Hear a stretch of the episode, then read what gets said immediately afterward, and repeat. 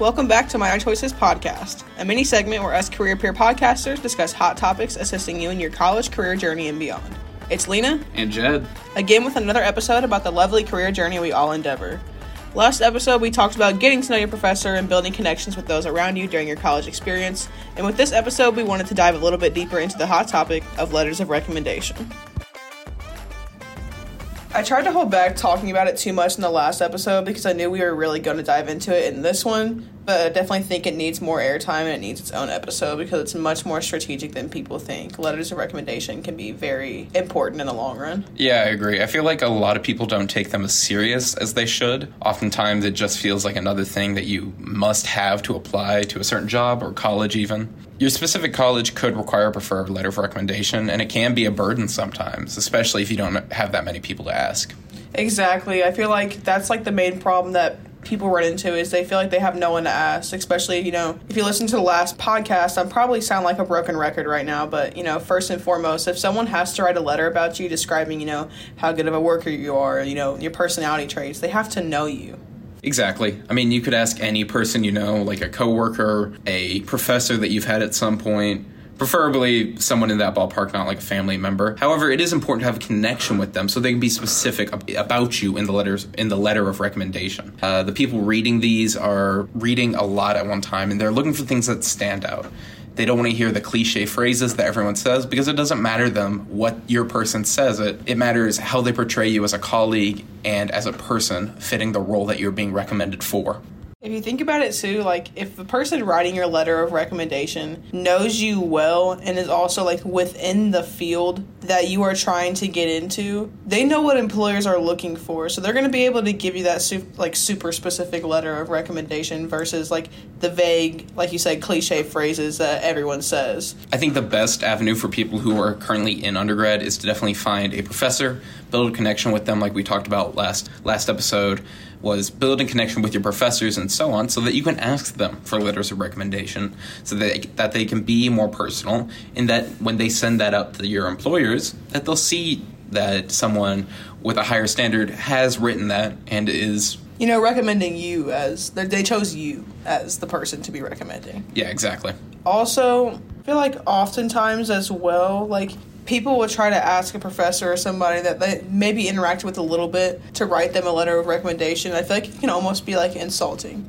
Like if you think that you have a close enough relationship with someone but know you haven't put in the effort to like really build that and asking someone for a letter of recommendation isn't necessarily like the best move to make. Like I said, they're not going to be able to write it specifically about you. And if you only come to them when you need something, like in the case of a letter of recommendation, that's not a good foot to start off on either. So they might not write you the best letter of recommendation in general. That is very true. And speaking on the recommendation itself, you want to look for people who are more credible than others. Uh, this hits back to a point I said earlier. Like, you don't want to ask your mother for a letter of recommendation or a friend. You would have a former employer, coworkers, or a professor.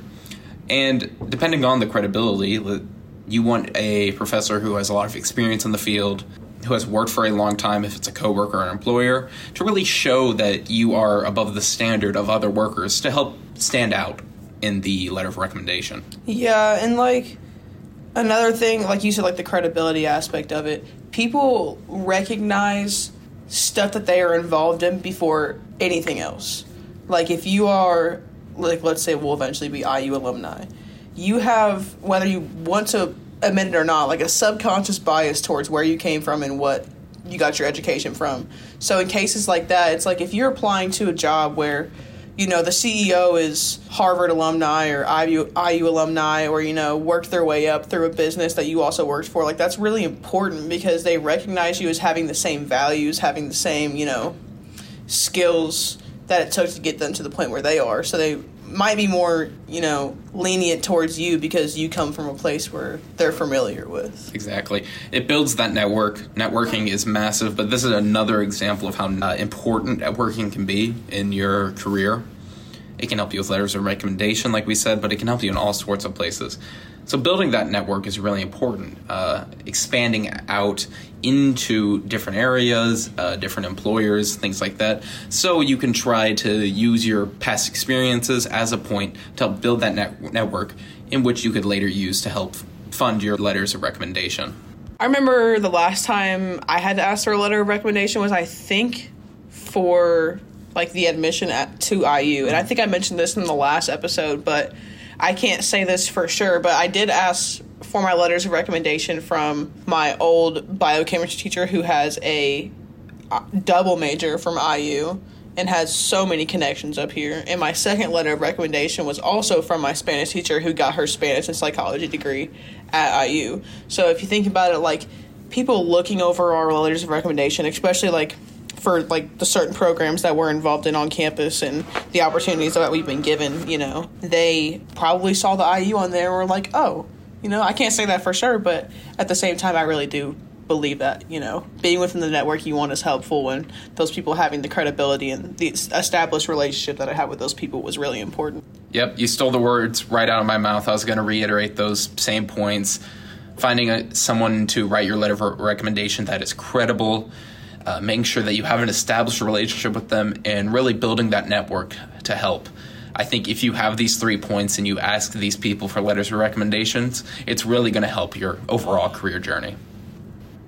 Thanks for tuning in to the Minor Choices Podcast, a podcast where we answer your burning questions related to your personal career development process. I'm Jed. And I'm Lena. And if you enjoyed your listen today, don't forget to subscribe, rate, and review us so others can be assisted in their career development journey. As always, we hope you took something away from the podcast, even if it was only one sentence.